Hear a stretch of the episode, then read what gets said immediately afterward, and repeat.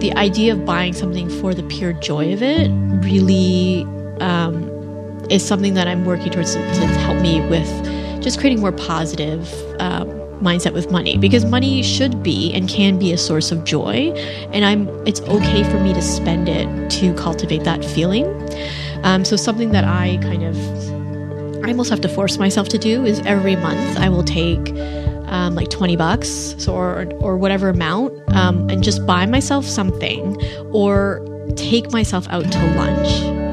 To maybe to a restaurant that I've never tried, or go eat my favorite meal while it's still hot. And just like relish in the fact that I earned this money to be able to enjoy it. And so there are times when it's like really awkward for me to go and buy something. And so like, I will feel like that pang of guilt. And so like, it takes me a couple of days to finally be like, oh, no, this is like good. This is good. But it's getting much easier. That was Sarah Lee Kane. And you're listening to Real Talk Radio with Nicole Antoinette, episode 188. Welcome to Real Talk Radio with Nicole Antoinette. That's me, the podcast that's filled with refreshingly honest conversations about the wonderful mess of being human. January is our money month here at Real Talk Radio, which is our very first themed month. I'm super looking forward to sharing all three of these conversations with you this month, which each dig into the topic of money from a different and honest angle. Today, we're talking about money and well-being. But before we get to that, I want to thank the 400 plus wonderful people in our Patreon community, whose contributions of $1 or more per episode are literally what make this entire show possible. It's pretty rare to have a podcast that's 100% listener funded with no ads or sponsors, and I'm really proud of our powerful little community that we've built around the shared goal of having more honest conversations out in the world.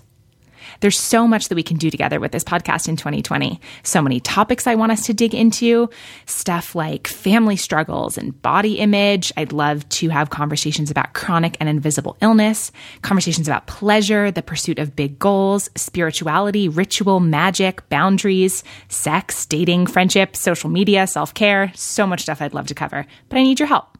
If you love this show, if it makes you laugh, think, and just feel less alone, will you join us over in our Patreon community?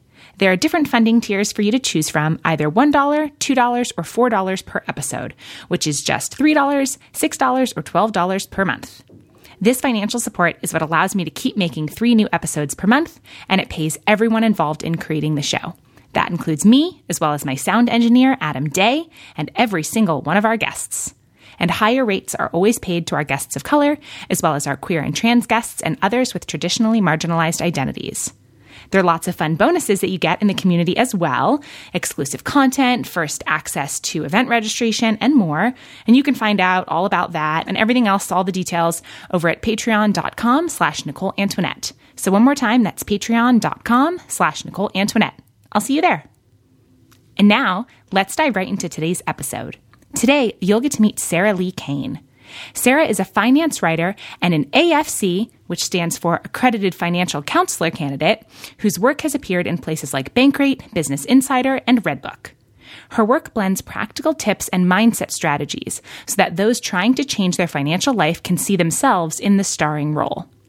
She's also the host of Beyond the Dollar, a podcast where she and her guests have deep and honest conversations on how money affects our well-being. So that's what we're talking about today. Sarah and I talk about money and mental health. We explore the intersection of money and a feeling of safety. What does it take for each person to feel safe when it comes to money? Sarah shares her honest stories about that exact question. We bounce around a bunch of different topics as we talk, all through the lens of money, of course. Sarah talks about money and parenthood, establishing a more confident money mindset, how to determine what enough is for ourselves, and more. I'm really excited to be diving into more conversations around money this month, and big thanks to Sarah for kicking that off for us. So all of that starts in just a moment, and as always, you'll be able to find all the links and resources mentioned in this episode over in the show notes at realtalkradiopodcast.com. All right, we are good to go. Sarah, welcome to the show. Thank you, Nicole, for inviting me. I'm really excited. Yeah, me too. New year. This will be the first episode of 2020, kicking off Money Month. And I'm just happy that you are here to get that conversation started. Awesome. So let's just dive right in. Let's go there. Tell me, when it comes to your own money, what are some of your most important, goals, intentions, or hopes for this new year?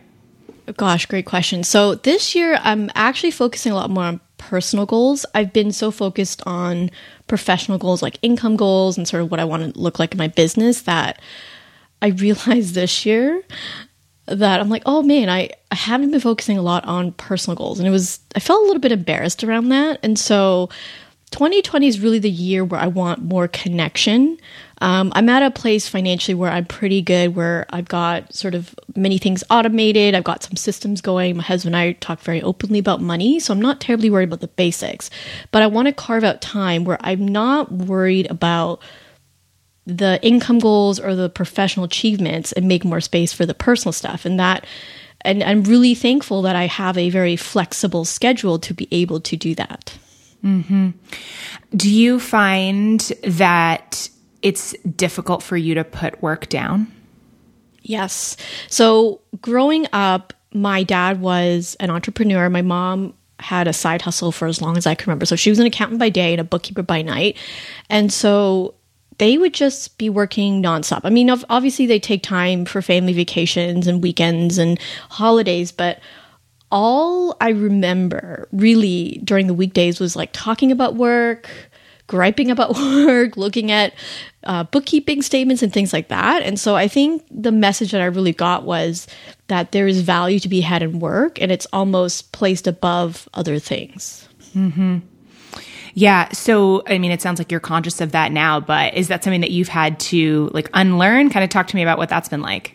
Yeah. So, gosh, it's taken me so many years to unlearn it. So the word lazy is still a really heavy word for me, because that, again, the idea of lazy is like you're not doing anything, you're not contributing, you're not of value to society. That's kind of my interpretation of it. And so growing up, there'd be times when I don't feel like, let's say, vacuuming the house, or I don't feel like doing this, or I wasn't one of those kids that had a part-time job in high school. And so the word lazy kind of kept coming up over and over again. And then so I associated it with like a really negative thing where, hey, if you're not working, you're not of value, right? To yourself, to society, to your family, you know, whatever that is. And so when I graduated college, I remember being so desperate to look for work, and it really conflicted with my desire to travel the world. And so I remember feeling like there were lots of things where I had to compromise, like, okay, I can travel if I can find a steady job at this place, or I will take this job over another one because it offers me, let's say, a 2-year contract instead of a 1-year contract. And so it was a lot of, okay, I'm still doing the stuff I want, but I have to appease whoever so I don't feel bad that I'm being lazy. And so when I first transitioned to freelance writing, so I took that full time, I took that really to heart, to the point where I was working like 12-hour days. I took on all of the housework. I took on all of the budgeting stuff. Like, I mean, my husband would offer to like even wash the dishes and I wouldn't let him. So it was like me constantly like, I'm raising a kid, I'm doing the housework, I'm building this freelance running business, to the point where I burnt out earlier in 2019.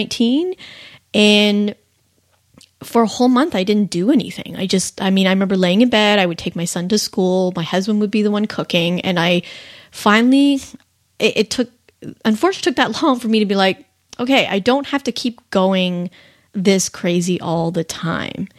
I've set myself up to the point where I can take time off. And so that's why 2020 is a big year for me to explore more of that, because in 2019, I worked, I'd say like maybe half the hour, maybe 2/3 of the hours I did in 2018, and I still earned the same amount of income. So clearly my value in terms of earning isn't necessarily tied to how long or how much I work, is how smart I work. And it's still something I'm working through. Yeah. Oh my God, that's so real. The value attachment of like, look how productive I can be, right? Like, look at me, I'm not lazy. I mean, even that word I feel like is really problematic, and just being I'm resonating so much with what you're saying of this sort of like need to prove yourself through doing work, like who you're proving yourself to. I don't even know, right? Like sometimes it's like these just like messages that we get, like the only way to be of value is to do these things. No, it's true. And I had a really great conversation with my husband about this a couple months ago. And I was just writing down like income goals. And I remember like chasing this arbitrary number. So this year I really wanted to make $150,000 I just pulled that out of thin air, literally. And I was like stressing out. I wasn't hitting these goals. And my husband's like, what is it for? Like, why is this so important to you? And I couldn't answer him. Like, I was like, you're right. Like, we have a roof over our heads. Our car broke down and we had to buy a brand new one. So, we had enough money to pay for that without taking a loan. We moved in. So we bought a house and moved into this place, and the above ground pool literally exploded. And we had to replace that, and like just all of these things. And I was like, okay, so we have enough money for the basics and then some. Why do I need to feel like I need to chase more? And so that was another epiphany too, where I was like, okay, so money is emotional, and I'm assigning this number and value to it. And like, I have to find a like intrinsic reason for me to even want to go for these goals. Cause if they're just arbitrary, like I'm going to be really bitter, like towards myself. And I don't want to be like that. Yeah. That question of what enough is, I think is really interesting when it comes to money, because it's like the practical side of like, what is enough in terms of like actual numbers in order to like live your life. And then sort of what you're speaking to of where it bumps up against like personal feelings of worth and enoughness. And I don't even necessarily know what my question is like in that space, but I think that what you're bringing up is really interesting. And I'd love to talk about that a little more if you have some more thoughts on the enoughness piece. Yeah. And what I find really surprising, I've had a lot of conversations with people, even on my podcast and just friends in general, who are very open with money, is that when we sit down to calculate our enough number means like you have enough to meet your basic needs. You can set some aside for savings and some for like fun things. Our enough number tends to be lower than what we actually think in general. And so so let's go back to the $150,000 example. I mean, I was like calculating my expenses. I was calculating some of the things that I would want to spend on like trips or presents for family and friends. And like that number wasn't even close to that. And I thought, okay, so if, you know, I don't remember what that number is, but if this number is enough to live on and to live what I think is a good life, and it's not even close to this goal of $150,000, and what is it for? And so I think for me, even now, even as someone who's written in, you know, in the finance industry for a number of years and immersed in money stuff, like numbers are still very emotional. And so you can look at your bank statements, you can look at what you've spent, but the numbers represent so many things. Like, so for me, earning money is representative of my worth and not feeling lazy. Or for some people, maybe going into debt is, representative of like maybe who they are as a person for some people. And it sounds really like crazy, but in some ways it's true. Like I remember when I was in credit card debt, oh gosh, I was in my early 20s. So it wasn't a lot. It was like $9,000 worth of debt. But that number was such an enormous weight on my shoulders because, again, I grew up with like everyone in my family is in the finance industry. Like I knew how to do bookkeeping. I knew all the kind of logistical money stuff. And yet I still went into debt knowing that I should be spending less than I earn. And so I just remember like paying that off and my resistance to it and all of that. And I think understanding that has just been such an eye-opener for me. And it's like, there are still, again, like I said, there are still things that really surprise me that come up, even though I know that money is emotional. I really need to deal with that before I kind of move on to other goals or whatever it is I want to do. Mm-hmm. Yeah, that idea of like, why do we do the thing, even though we know it's like either not what we should do or not in our best interest? Like that is such a complicated question, right? Especially when you said it's not for you particularly. And I think this is different than a lot of folks maybe who grew up with families that weren't as financially literate or, you know, it sounds like you had a lot of the tools and skills and exposure to that kind of stuff. And for you to say like, okay, well then I'm still making these other choices. Like, what is that about? It's like, it's one of those things that I feel like money on the surface seems easy, or rather like seems simple, but is not easy. And there's like always other layers to it. Oh yeah. I mean, if you think about, there are really only a couple of simple steps to being financially savvy. Like, one of them obviously is spend less than you earn, you know, set aside money for savings, and like simple basic concepts like that. But there's so many things in our lives that affect our decision making, because at the end of the day, like, money is really a series of decisions that you've made, right? That you think maybe will benefit you at the time, that you think will make you happy. And so when you make decisions, they're not always based on logic. They're 99% of the time probably based on emotion. And I know when I got into debt, all that spending really was really chasing a version of a relationship that I thought was the one. And when that relationship didn't happen and I got into debt, it was like, yeah, the debt sucked. $9,000 in the grand scheme of things to me wasn't huge, but it was a shame around like, or it was a reminder of like the fact that I spent this on something that wasn't even good, like made me happy. Yeah, I think that shame can be a really big piece of it. I think it's, I mean, one of the reasons that money isn't talked to. I mean, it's like talked about a lot and not talked about at the same time, right?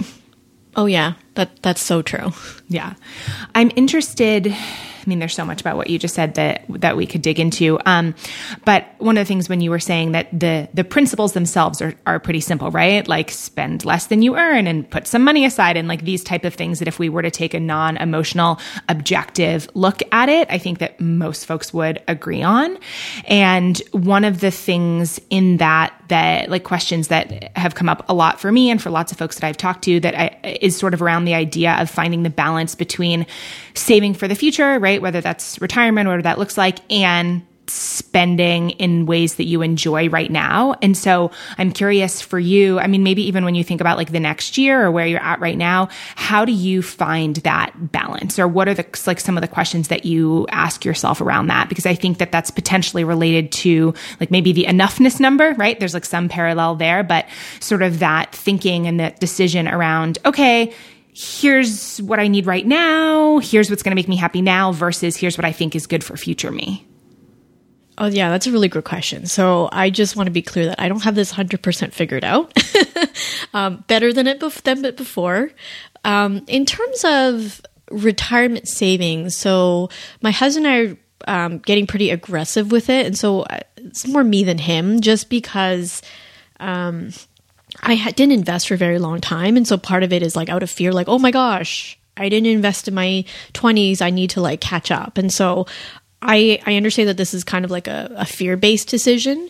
And so I'm just really mindful of that. And so I am trying to max out a lot of my retirement accounts just to kind of, I don't want to say appease the fear, but just to make myself like feel safe. And so like that has been a question that has been popping up a lot lately is like, what would make me feel safe? Mm. And for me to get to that, even to that question, is really thinking about my core values. And so this is something I've done, I think, intuitively for years. And when I tell this to people, they're like, what does that even mean?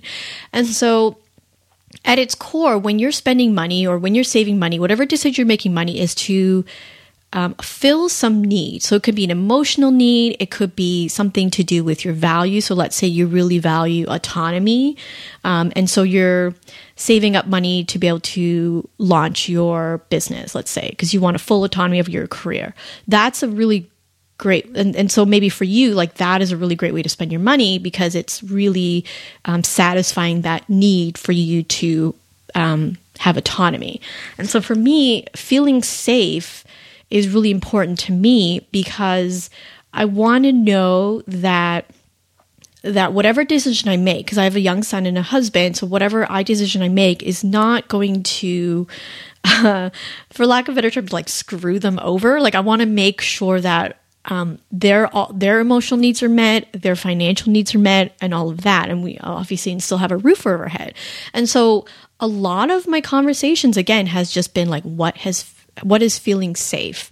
And so once I get that, then I really look at the numbers. And so I'm looking at my numbers and go, okay, if if maxing out my retirement accounts makes me feel safe, can I actually do it? Does it look realistic in terms of numbers? And so luckily for me, it was like, yes. And if it isn't, then I go, okay, what steps can I do to feel safe now, but still aim towards whatever it is I ultimately want? Mm-hmm. So let's say for the retirement account, I'm not able to max it out. I can only do half. Okay, you know what? To me, that feels safe because it's better than nothing. Maybe some steps I can take are get more clients or cut back on going out all the time or something like that to move towards that feeling that I'm trying to get. Mm-hmm. In terms of spending for now, that is something I have an incredibly difficult time with. I'm getting a lot better with it. It's again going back to my values and what emotional need am I trying to fulfill by certain purchases. And I think like if you think about like impulse purchases, all of those things and like or things that we buy and we immediately regret is because we think in the moment it's fulfilling some need, but then it's really not. And so like for example, I'm like really into the scented candle thing right now. And so like I love it because I just enjoy the smells. It helps me focus on work and it makes me more productive so that when my son does come home from preschool, I can just shut off my computer and focus on him. And so the emotional need that I'm fulfilling by buying this simple candle is being in the present moment. Like I want to be present. I want to be productive. I want to be able to not have to work when my son's at home because then I would feel really bad about it. Mm-hmm. Yeah, I feel like some of the questions you're posing, especially around that idea of what does it take to make me feel safe, is a wonderful reflection question that I have already written down and will be taking. So thank you very much for that. But I think it's like I'm really interested in sort of the two questions that you have brought up so far, this idea of like what makes me feel safe and then like what is my enough number? Because I think both of those things like at the surface maybe seem kind of like hard to pin down. Like what is enough? I don't know what safety is. Like it can be easy. Like my first reaction is like shrug emoji, right? Like, I don't know. And then to have to actually be like, no, this is at least somewhat like a solvable equation if I'm willing to like drill down into more specifics around it. And so I'm wondering with either of those questions, like if you can get a little bit more specific on like either additional follow-up questions that you asked yourself, or let's say like for someone who's maybe newer to this and drilling into it for themselves, is there anything that was really helpful for you in kind of taking things from like more nebulous to more specific? Yeah. So something that helped and this is something I think only you can answer. And I mean, you as in you and the listeners and myself is that like, what is it that you want? And not like what you think you should want. And so for example, like, the longest time I really rejected the idea of owning a home because I've been very nomadic for most of my life and I enjoyed that. But right now at this point in my life, I'm like, no, I want to have a home, you know, for various reasons. And so that has to be part of my enough number. Or, you know, think about like, okay, what are your current expenses? And then what I like to do, something I'm experimenting with is like, what's your baseline number? What's sort of like a baseline plus like sort of fun stuff and like your dream, like life number. And so you can kind of have three different versions because your version of enough can change. And so I think where people get really caught up in money, and this is something I know I find myself doing, is that they think like once you make a decision or once you do something and it messes up, like it messes you up for the rest of your life. And that's absolutely not true. So I think it's really the mindset of like, okay, if this is enough for me now, I give myself permission for it to change. And so I can break down some of my expenses. So I think overall, my entire family and I spend about like $4,000 a month. And so that's our baseline enough number. And that leaves us with like emergency spending, like if we like to go on trips every once in a while. And then my like nice ideal number would be about $5,000 a month because I would love to like go on kind of more luxury vacations. And so having that extra $1,000 and to come up with that, I would just go to like travel websites and I would just kind of like daydream about the things I would love to like go see or places I want to go. And then I kind of average the prices.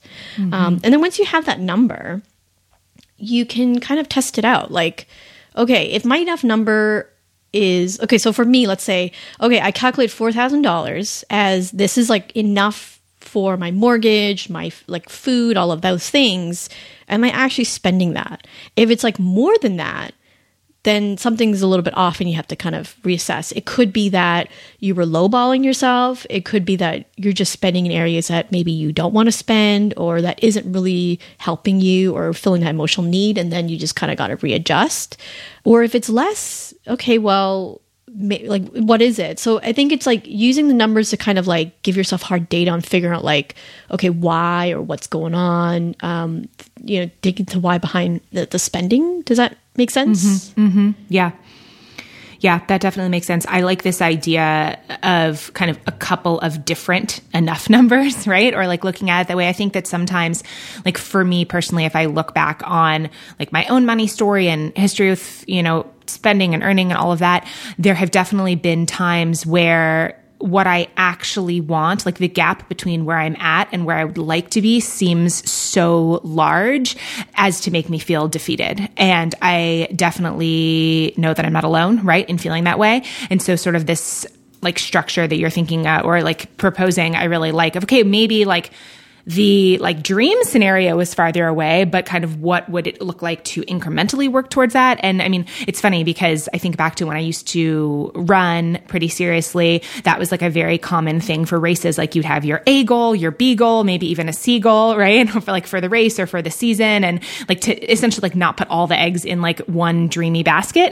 And I think that there's something to like remembering that what works in one area of our lives, like that same psychology can work with something like money, even if there's like a lot of, you know, stuckness around it. Yeah. And I want to say, if anyone out there is in debt, like, you know, the enough number can work in terms of like debt payoff too. Like, so you can calculate like, okay, baseline, this is my minimum payment each month for my credit cards and my personal loans or whatever. And then here's like, you know, a little step up, like, oh, I would love to be able to pay this off in 2 years, and then your dream scenario, we're like, I can pay it off all one lump sum. So it can work for like a variety of scenarios. And I think also be okay with where you're at right now. I think that's one of the biggest takeaways that I've really learned in my own life, is that I would like compare myself to other people, and I would just go, oh man, like they're earning this much and I'm only making this much and I'm working more hours, or hey, look at them going to the beach every weekend and here I am stuck in my little home office, or whatever it is. And I think when those feelings come up, it can manifest into spending habits. And I think for me, I know that like I get really, really spendy during certain times of the year, especially when I feel like isolated or upset. I know that I tend to like start to go on Amazon a lot more, or like go to the bookstores a lot more. And it's to, again, fulfill some need. So like, for some people I know, they go shopping because they feel lonely. And so they end up buying a bunch of clothes, right? So great. You know, the act of going out is going to fulfill your need of loneliness, but then now you're spending money that you may not have, or you didn't even want in the first place. Mm-hmm. Yeah, that I've been paying attention to the different times, maybe in the year or in my life, or just like different circumstances where spending tends to fluctuate a lot. And one of the things that I've become curious about with myself, and I wonder what your experience has been with this, is paying attention to spending fluctuations as it relates to health, like particularly mental health. So I don't just necessarily mean like, you know, spending fluctuations when like doctor bills are expensive, although that can like play into it too. But I realized like periods of time where maybe my like mental health isn't as great, or if it's more of a depressive episode, I'm way more likely, let's say, to like spend a lot more money like ordering food in, right? Or like when my capacity is diminished and I have to make choices between like, okay, the capacity that I have can either go towards work or it can go towards cooking. Like, how am I gonna make those choices? And I actually found earlier this year, as I started thinking about this more and more, that I was getting really frustrated because I feel like maybe I'm just not looking in the right places. But this in particular is something that I don't see talked about a lot, that I think it can be really easy to put together a like, this is my like perfect money plan, or this is my budget, or this, you know, the kind of like ideal thing that doesn't take into account these very, very human fluctuations. Oh, I love that you talked about that, because yes, this is one of those things I like, I will talk for hours and hours about. So I'll use my story burnout in terms of how this is like has manifested in my life. So I am one I love to cook. And so I will pretty much cook all of the meals just because I'm like obsessed with cookware and all of those things. And so as a result, we've saved quite a bit on eating out. So we do eat out every once in a while, but not as much just because, again, I love to cook. I walk my son to school. We are one car family. And so if we ever run errands, my husband and I would just coordinate schedules. And if we were to go out to friends, same thing. So we're very frugal in that way. But when I burn out, I did not cook, like I said. My husband was one who did it, or we would just order out. So like sometimes he'll come home late and he's stressed from work and my son's, you know, throwing a tantrum or whatever it is. And I go, let's get Postmates. Let's, you know, go get some like Chinese takeout from down the street, whatever it is. Like it's one of those where if you're so, your mental bandwidth is like maxed out, it's okay to spend that money. Like again, sometimes, yeah, like unfortunately you don't have the money, but let's just assume that in that case you do. Like for us, it was like, yeah, it sucked to have like, I think we spent almost 3 times as much on food in that month, but it gave me an opportunity to rest. Because if you know, now that I'm thinking about it, like the time it takes to prepare a meal, in essence, like, okay, yeah, it takes me 30 minutes to cook dinner, but it's like thinking about the ingredients, thinking about what dish I want, going to the grocery store, like that time adds up, right? And so I didn't have to think about that for a whole month. Like think about how much time that freed up for me to like tend to my mental health. Like I was able to go to the therapist, like, you know, sit in the couch and like just cry if I needed to, like that freed up all this time. I took Ubers a few times just because I would forget to tell my husband like, oh, today I have this appointment and hey, like you have the car today. And so I would have to Uber. And so it was one of those where like, okay, I forgot and I don't, you know, and like, it's not my husband's fault, but like I forgot to tell him. And so I ended up having to spend like $10 here and there to go to Uber. Or I also spent a lot of money on virtual assistants during that month just because I still had client work that I needed to fulfill. And so whatever I made, I actually spent on virtual assistants that month. And so it sucked. Like, I mean, looking back, like I still get like feelings about it. But at the same time, I'm like, I think about all the benefits that spending that money gave to me. And now that you know, I'm back in a much better place. I'm cooking again. I'm enjoying it again. The budget's back down. And, you know, I have a pretty detailed spreadsheet of like what we spent over the year. If I look at the averages over the year, it's worked out. So if I'm like wanting this perfect money plan, like at the end of a year, it's worked out, right? But if I'm looking at it month by month, or if I'm guilting myself into thinking, man, like I only spent $300 on groceries and now I've spent like $1,200, like I suck. It's like, no, like again, money is meant to fulfill this need. And so if money's there to give you time to go to the therapist, to cry, like that's what it did for me that month. Mm-hmm.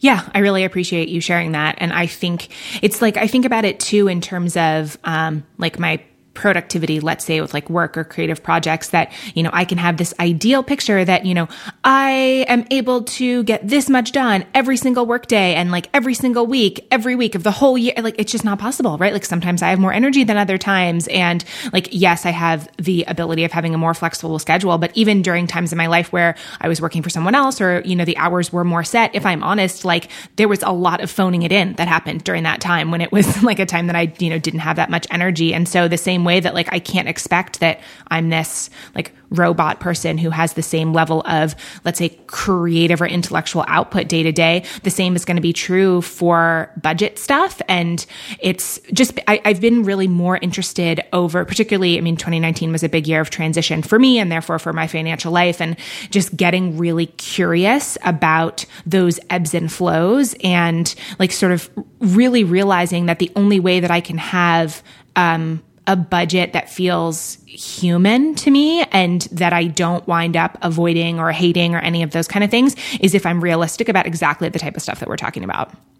Yeah. And I think a lot of the message that you'll hear in sort of in a lot of blogs and sort of books out there is that budgets can give you freedom. And that's absolutely true. But there's a reason there's so many different ways to do budgeting is because you got to figure out some way that works for you. And so like for me, I remember when we would do like a line item budget, which literally meant like you know, each category I would set an, a dedicated amount each month, and I cannot go over it. Like, that stuff really stressed me out because I felt like I had to like watch my own back to spend my own money, which if you think about it is a little bit crazy because it's my money and I can do whatever I want with it. But I felt like there was this like rule where I'm like, I can't spend over this amount. And so what I'm doing now is I actually look at, okay, each month, this is how much I made. I've dedicated a percentage to the mortgage. I've dedicated a percentage to retirement savings and expenses. And the rest of it, I can do whatever I want with it because I've set myself up well for the future and for the present in terms of like my expenses. All the rest of it can be fun money, or I can do whatever I want with it. And so that has worked really well for me, but it's taken so much trial and error because I was paying attention to how I was reacting to the messages I was getting from outside and like how it was making me feel. And so if you think about like food, so food's a really popular one where if you start Googling about groceries, like there's tons and tons of content about how to save money on food and here's how you do it. But there doesn't seem to be much content on like, it's okay to spend a lot of money on food if you have health concerns, or how do you adjust your budget so that you can spend more on food, but less on the unimportant stuff. Does that make sense? And so like people then feel that they have to spend less on this, whether or not that's true. Yeah. And being able to identify, like, do I actually care about this thing versus this thing? And there is so much, I was going to say subliminal, but I think oftentimes like quite overt shaming around like what are like, quote, good and bad ways to spend one's money. Yeah. And I think that I do want to give a lot of these bloggers some credit too, is that a lot of them are just genuinely wanting to help. But unfortunately, the way that the message comes across can be shaming. And so I remember I had to stop reading a lot of it just because that's what I felt. I felt bad for spending a lot on certain things and not. And at the end of the day, I'm like, okay, so this is just my reaction. I don't think this is their intention, but I need to stop consuming this content because it's just making me feel bad. Yeah. I mean, which is good self-awareness, right? Like there doesn't have to be wrong with nothing has to be wrong with something in order for it to not be for you, right? Like you can just be like, I'm not going to consume this content anymore because it's not making me feel good. It doesn't have to be like a whole production. Exactly. So I brought up kind of the spending and mental health piece of it, zooming out a little bit when it comes to money, which obviously is a huge umbrella topic. What's something that you feel like you wish people were more open and honest about, or what's like a sort of subtopic within money that you find yourself really interested in? I'm really interested in the life aspect of it. And so what I mean by that is I feel like when people talk about money, it's just like this like sort of contained entity where like it's only about the numbers, it's only about retirement and this and this, and I feel like a lot of people, and maybe again it's just the message that we've been given, who knows, that money has to do with like life, right? Like why are we retiring? Like why are we saving money towards retirement? What is an emergency fund for, right? So an emergency fund is just an extra money that you can set aside in a separate savings account for emergencies. And so I tell this story quite a lot to illustrate this point, is that we had, again, like within the span, I'd say like 3 weeks, we moved into the new house, our car broke down, we had to buy a new one, and the above ground pool exploded. So that was like tens of thousands of dollars that we had to basically find in our budget to spend. And we had this emergency fund. And so that money was to help our lives, like to make it less stressful, to be able to like have a vehicle to drive around, because where I live is a very car heavy community. And so I just want more conversations about that, where it's about like your life needs, or even just like the emotional things that you're going through, and then figure out how like money plays into it. Yeah. So you have your own podcast, which you mentioned. Can you share the intention, essentially like the intention that you hold in your mind when you're creating your episodes? Like what are you most hoping that your own listeners are going to get from each of your conversations? So kind of just actually what I just talked about is more, let's look at life, but through the lens of money. Because I think there's a lot of shame about like, I don't know how, like these certain terms, like investment terms or budgeting terms or whatever it is, or I'm just not good with money. I think a lot of people come to me and that's what they say. But I want, what I'm hoping anyways with the podcast is to highlight like real stories of people going through sort of real life situations. It could be transitions like divorce or marriage. I just had a gentleman on, he's 69 years old, and he just started talking about like his financial regrets. And so I just want to be able to like highlight those things so that people can just really plant the seeds for their own conversations. Because I really truly believe that the start of any change or the desire for any change really starts with a conversation. So whether that's like with yourself, like being much more honest with yourself, or going out and having a conversation with someone where you feel like you can have that space to do it. Yeah, that honesty, especially kind of the radical honesty with ourselves, is something that you and I definitely have in common, right? It's like a shared value. And I actually think that that's an interesting thing potentially to talk about. For you, how has that kind of radical, like, honesty with yourself helped when it comes to money? And like, was that something that you always did, or do you feel like you kind of had like a wake up call moment where you were like, oh, I'm really not being honest with myself when it comes to like the intersections of my money and well-being? So I would say I had like a series of wake up calls, because I think like once you kind of come over, for me anyways, like once I came over like a certain hurdle in my life or challenge, like something always comes up and I'm always discovering something new about myself.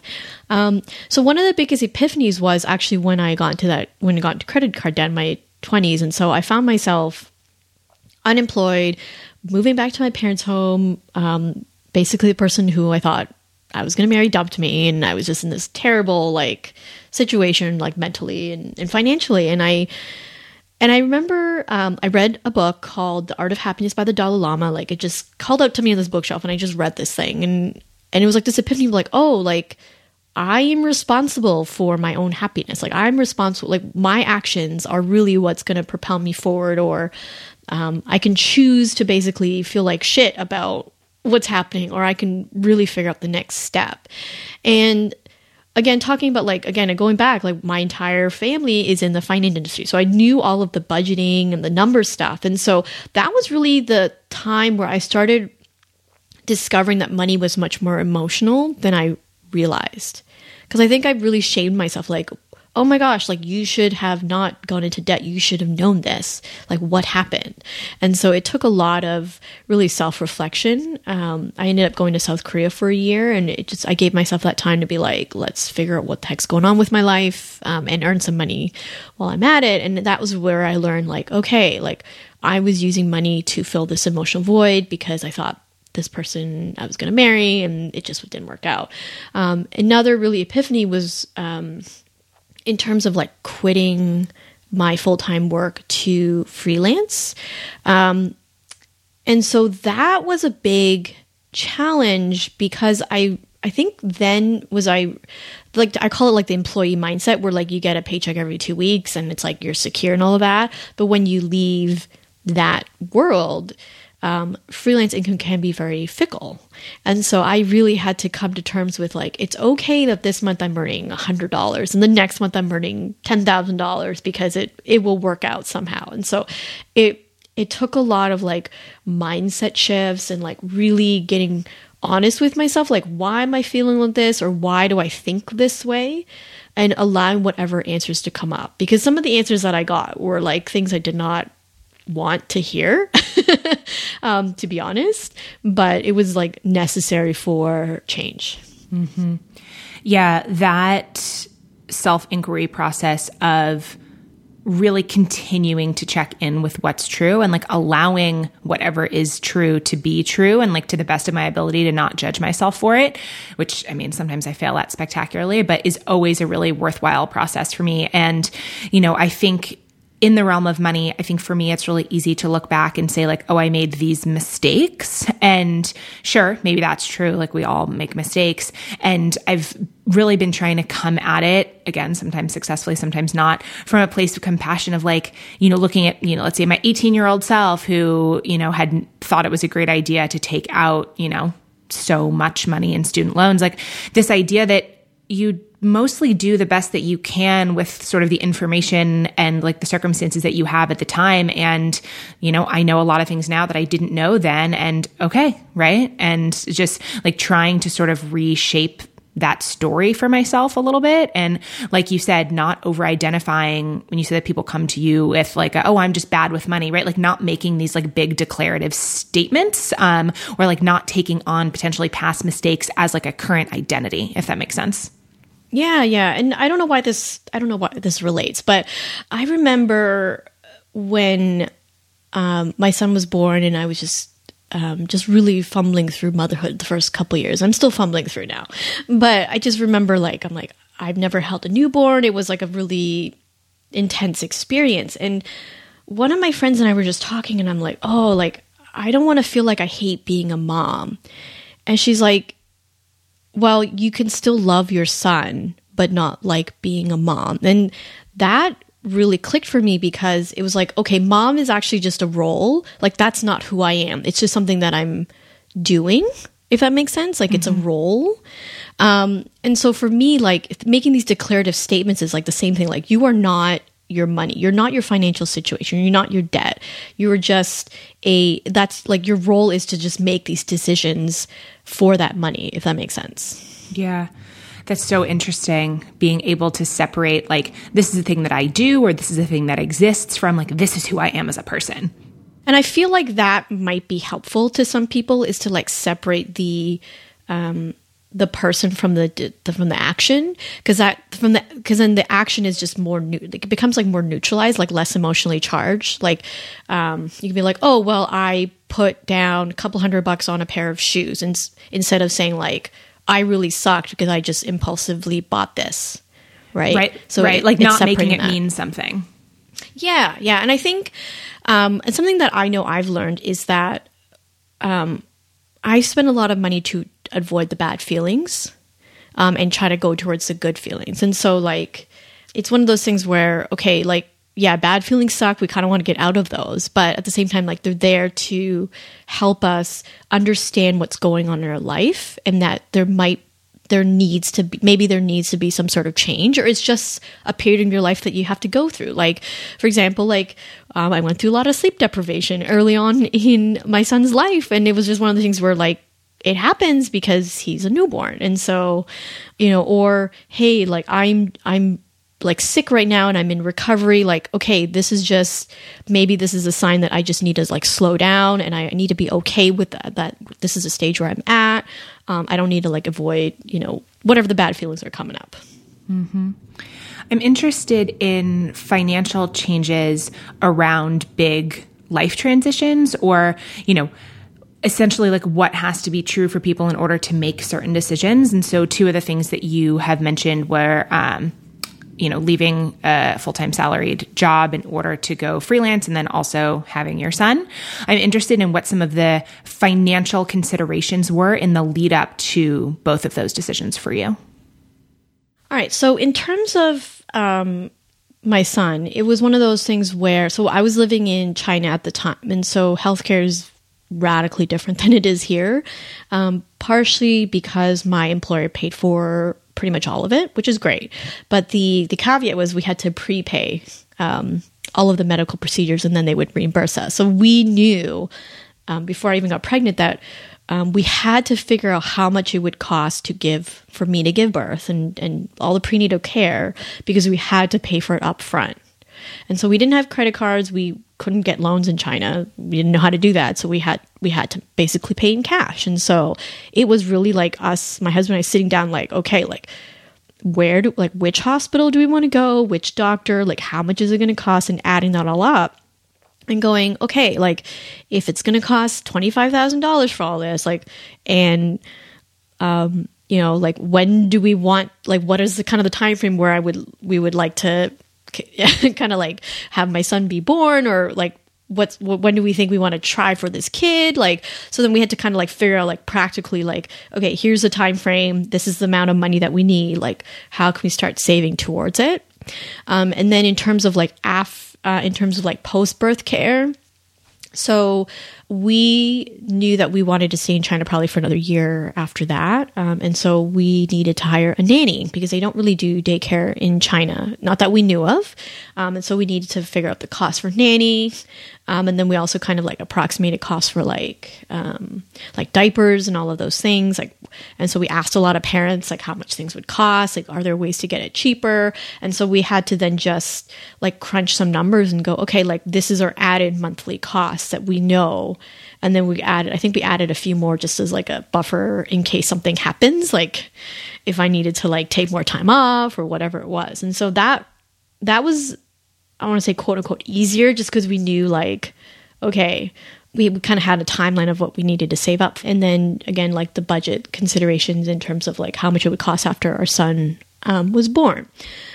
In terms of the freelancing, so there's kind of two components, the emotional component and the money, like practical money's part. So the practical money part, so the crazy thing about it was like I was actually quitting my job and moving to the US. So it was like a pretty major transition if you think about it. Like I'm quitting 9 to 5 to freelance and I'm moving like from China to the US. And so we just had to, we kind of like calculated what our expenses were in China and added a couple $100 a month for the US. And we were like, okay, what would make me feel safe? This is like the emotional component coming. Like what would make me feel safe if I were to like quit this job? Like we're losing one source of income for me to like actually make this leap. And so it ended up being 18 months worth of expenses. And so like worst case, my husband loses his job in the US and we're both unemployed. We'll be fine for 18 months. And so like we arrived at the number based on the fact that it made me feel safe. And so we saved towards that. Luckily, we never really dipped into it because another thing we did too was we lived on one income as a practice just to see like if we really, really needed my freelancing income at the very beginning stages. So that way, if I needed to like invest some of it into business expenses or for coaching or courses or things like that, then I could feel safe doing that as well. Mm-hmm. Oh, thank you for sharing all of that. I was like when you were explaining the process of, you know, sort of the cost calculations for having a baby, being in China, paying for stuff up front. I was like, this is so wild, like how different things work in different countries. Yeah. And it's funny. So if, it's just, again, my employer. I know other employers, they do have like health insurance where you have co-pays and all of that. So it's like more of, I guess, an American version of healthcare. But for like my employer, the funny story was he was like, actually too cheap to pay for health insurance. And so like, it wasn't technically legal what he did. Okay. And I can say that now, like it's been a couple years, but it wasn't technically legal what he did. And so like, it was really interesting because, when I read the contract, the one line says basically the employer will pay for 100% of healthcare costs. And so another consideration my husband had to think about was like, we need to be prepared to put up a fight for the money because if our employer is not even willing to pay for health insurance, like what makes us think he's going to pay for all of my prenatal care and like birth and like all the hospital stays and everything like that. And so then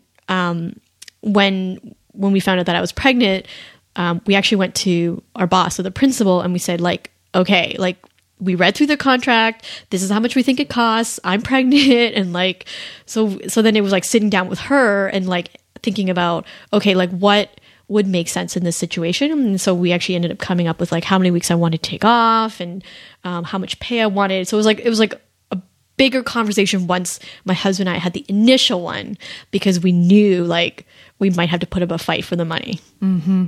Yeah. I mean, and just like money and healthcare could be like its own like long multi-part conversation, right? Like for yes. Sure. And it's, you know, one of the things for me working for myself and, you know, having gotten divorced this year and my former spouse, you know, works a corporate job and has like access to really great health insurance. It was the best health insurance I've ever had in my life, basically. I mean, I think except for maybe when I was a child and through like my dad's corporate job, right?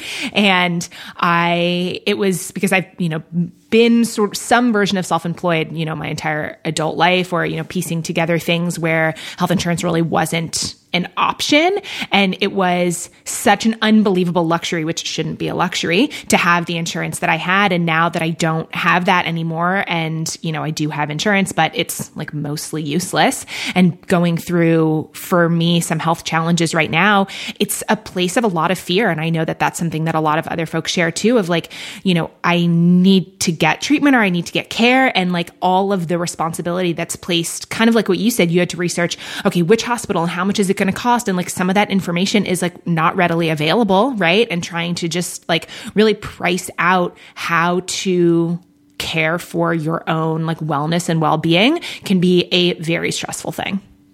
Oh, I know. And I mean, and just like, I'm Canadian, so like we had pretty basic healthcare. So I'm not going to say like we get everything for free, because that's absolutely not true. But I also didn't live in Canada to the point where I had to get my own insurance. I was still under my parents' healthcare by the time I left, and so I don't really know that much. But coming to the US and like hearing all this stuff about like copays and deductibles, and it was just like very, very overwhelming.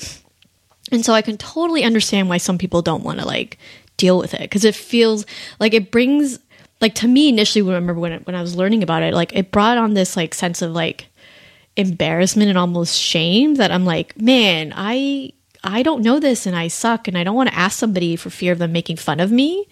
And I'm wondering if it's true for like a lot of other people as well. But one of the things I know that has really benefited me the most is just asking questions and like not being afraid of it. And so I'm really lucky that my health insurance, I can just log on and I can like go on the chat, like live chat function. So like if I'm too embarrassed to like call someone, I can just chat, because it feels a little bit more accessible to me, if that makes sense. Yeah, honestly, like I love that you just said that, because I think the fear of asking questions, and obviously we're talking about it through the lens of, you know, health insurance or that kind of thing, but I think that that's really common, this fear, especially when it comes to money, of like, I should know this, right? Or having the false belief that everyone else understands this thing and something's wrong with me that I don't, or like, am I stupid that I don't get this? Or like there can be a lot of negative self-talk around that, and trying to pivot into a place of like, just ask questions. Like all of the information that we want is out there. And I remember for me, like I said, never having worked like a sort of, I guess, like more traditional or corporate job, you know, another thing that I never had was any kind of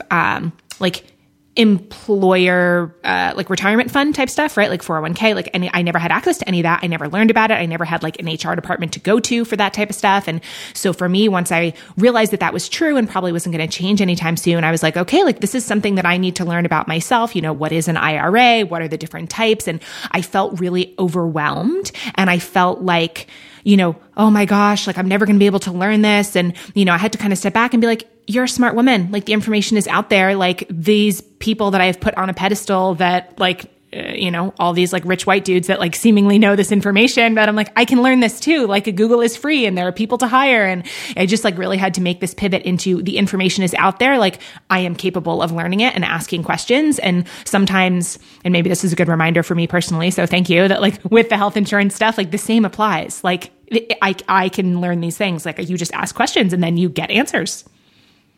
Yeah, and something that I've learned too is that you don't have to know everything. You just need to know enough for you to get what you need from it. Mm-hmm. So, like for health insurance, like, and the reason I like had to learn all these terms partially because I have a client that I write a lot of this stuff for, but most of it I probably don't need to know right now. It's not necessary. Like as long as I fully understand what my plan is and what I might need to pay up front and what a deductible is and all those kind of like very, to me now, not for everybody, but to me, very basic health insurance terms, then I'm okay. But if something happens and then I need to learn more, then I'm going to, because like, so like even with the topic of retirement, for some people, like it's this massive like thing and totally understandable because there's lots of jargon and terms that can feel really intimidating.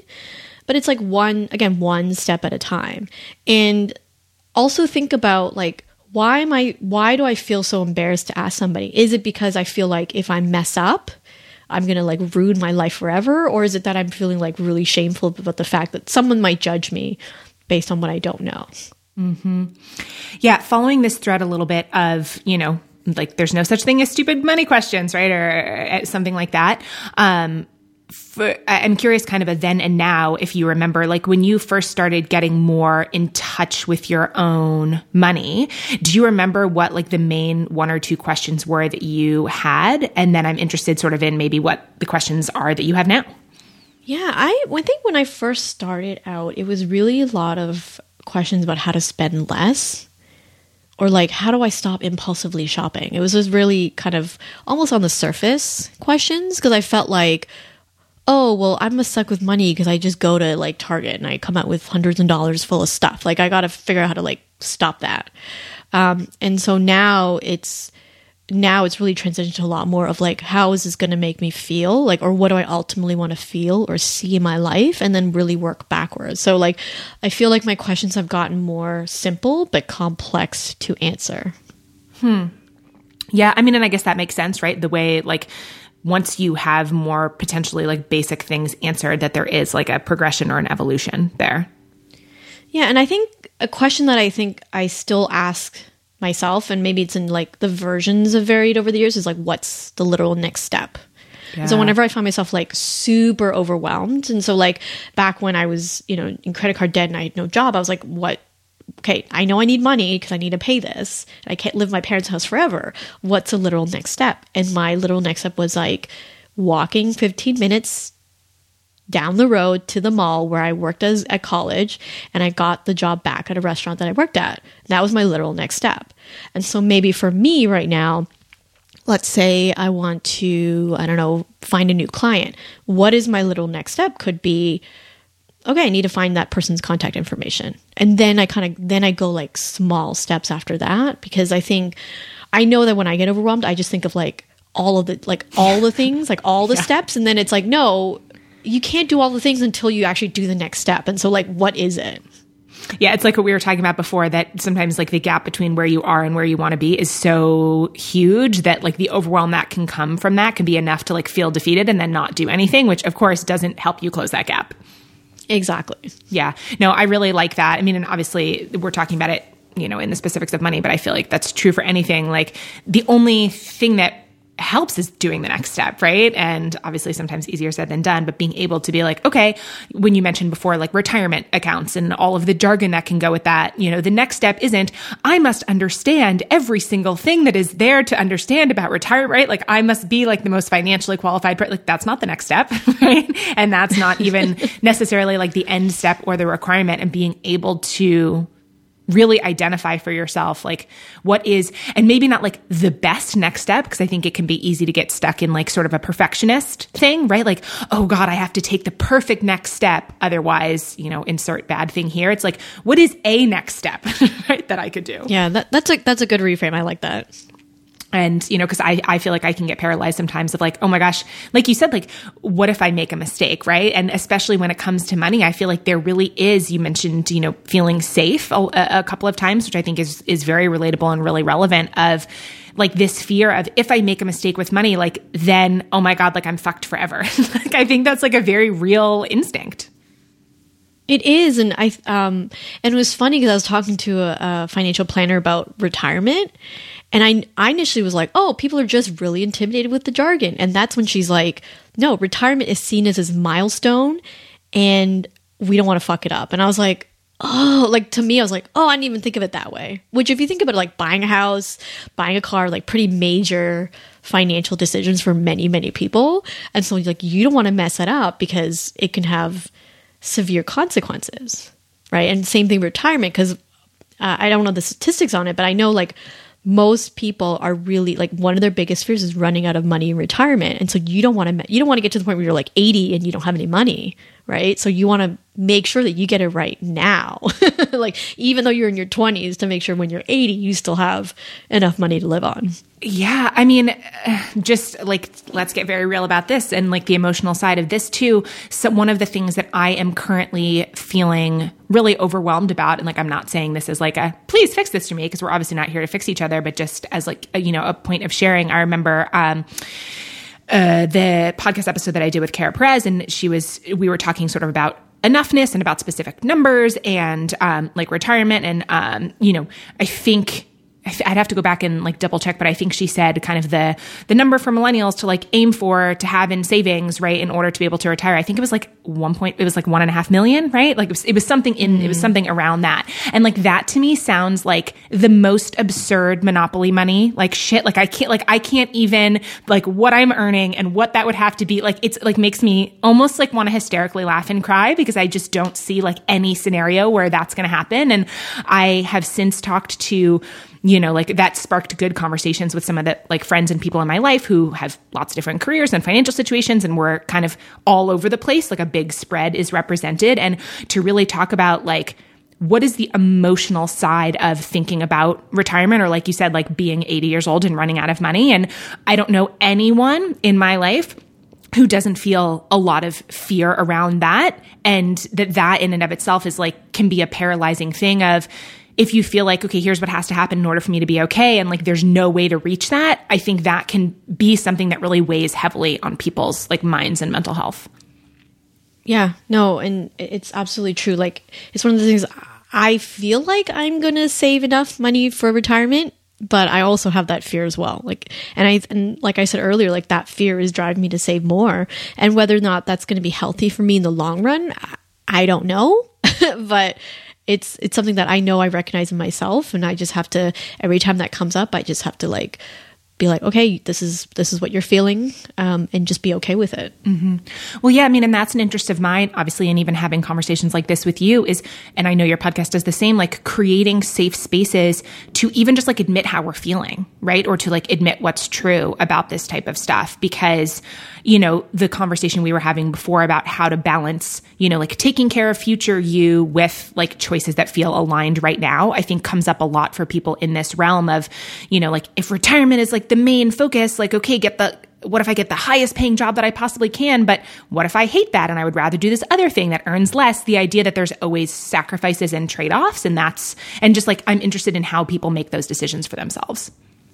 Yeah, no, that's a really great question. I think, you know, it comes down to the idea of like opportunity costs and what, and something that I'm kind of playing around with is like, what will I regret less? Like, so if I'm faced with two decisions and they both seem really, really enticing, like, my question to myself, like, what would I regret less? Like, if I don't do this, will I regret it more or that? And, it's something I'm playing around with. So something I'm kind of facing, I'm trying to do a little bit of a pivot in my freelance career. And so I'm kind of faced with like, will I regret it more if I give up some of this or, and I don't have the answers, but that might be something to kind of think about. Yeah, I love that. Can you, I mean, obviously you just said specifically you're thinking about that in terms of your freelance career, but can you give any other examples, like a specific example of, hey, I was faced with this decision and I chose X because I thought that I would regret it less? So home ownership is a big one. Like mm-hmm. I felt like, again, part of why I did not want to buy a home was because I'm like, oh, then I can no longer be nomadic. Like for some reason, I was just like so tied to the identity of being a world traveler that I cannot possibly own a home. Like that means I'm going to have to be tied down and like mowing my lawn every weekend for the rest of my life. Like that's just what I thought. Like it's silly, right? Isn't it funny how we tell ourselves those stories that it's like, yeah, if this, then this forever. Yeah. And another story I was telling myself too is like, I can't possibly afford this. Like it's a mortgage and I have like all of these expenses. Like that was another thing too that I just kept telling myself. But I also did not enjoy renting. And so, part of it was the last couple apartments we have, just the property management companies were not great. And so I felt like I didn't have much control over how I lived in the building, if that makes sense, unless I moved. And so that's what we kept moving. And I was like, I'm like, I just want somewhere where I can feel like I can stay for like the foreseeable future. And so far renting doesn't look like that it is for us. Anyways, in this city. And so I was like, okay, now it's a toss up between like, do I want to keep renting and have this like my nomadic identity intact? Or do I want to buy a home and feel, I don't want to say safe, but feel like I have a place where I have a little bit more control. And so that question was like, what am I going to regret more? Like, what is the worst that's going to happen if I buy a house? I hate it. I lose some money. I go back and rent. If I go back to rent, Am I going to regret it because now I'm potentially going to rent somewhere the property management company also sucks and I have to deal with construction nightmare like I did for the last couple of years? Like, what am I going to regret more? And so we ended up buying a home because I really did not want to deal with property management companies here anymore. So, yeah, it's the questions that you ask yourself about regret. I feel like my version of that, or, you know, one of the kind of guiding questions that I go to a lot that helps me make decisions, especially when it comes to financial stuff, is like, what's the worst case scenario here, right? Or like you said, if I hate this, right? It's really easy for me to think like, well, if I do this thing, then that means I'm going to have to do this thing forever. It's like this weird, I don't know, story or identity piece, or figuring, well, if I'm a person who does this, then that's my life now. And, you know, like a really concrete example, you know, in getting divorced and converting a small van and moving into the van, like I was very conscious of when I did that, like this is a stopgap thing, right? Like it'll be fun. I'll travel around. I will have my expenses be really low. And also I can see no scenario in which I live in a van for the rest of my life, right? My dream scenario would be having like a small home base and the flexibility to travel and like part-time do van stuff. But it was really helpful for me to keep that in mind from the beginning of like, I am doing this as the best fit next step for now. And like, I'm not saying, okay, well, this is just who I am and what I'm doing forever. And sort of keeping some, like you were saying before, some distance between like the choice and who you are as a person, right? Like this is something that I'm doing and it works for me right now. This isn't like who I am. Yeah, no, I love that example. And, you know, continuing to keep that in mind. And, you know, for me, it's also when you were talking about the like sort of the different categories of enoughness, right? Or like, what's your dreamiest version? And then kind of working backwards from there. It's been really helpful for me to hold in my mind, like, what is the actual truth? The truth being wanting to have the financial abundance, to have a home base, to also be able to travel part-time, to do, and like hold that vision and say, okay, I'm not there right now. That's okay. And like, but where am I at? And what does it look like to work towards that? But I feel like for me, it took getting honest with the fact that what I ideally want is more than I have right now and not feeling guilty about that. Yeah. And it's okay to feel like you have enough, but still want more. Because it could, if you want to think about it, maybe you want to can reframe it in terms of like, it's just a different version of enough.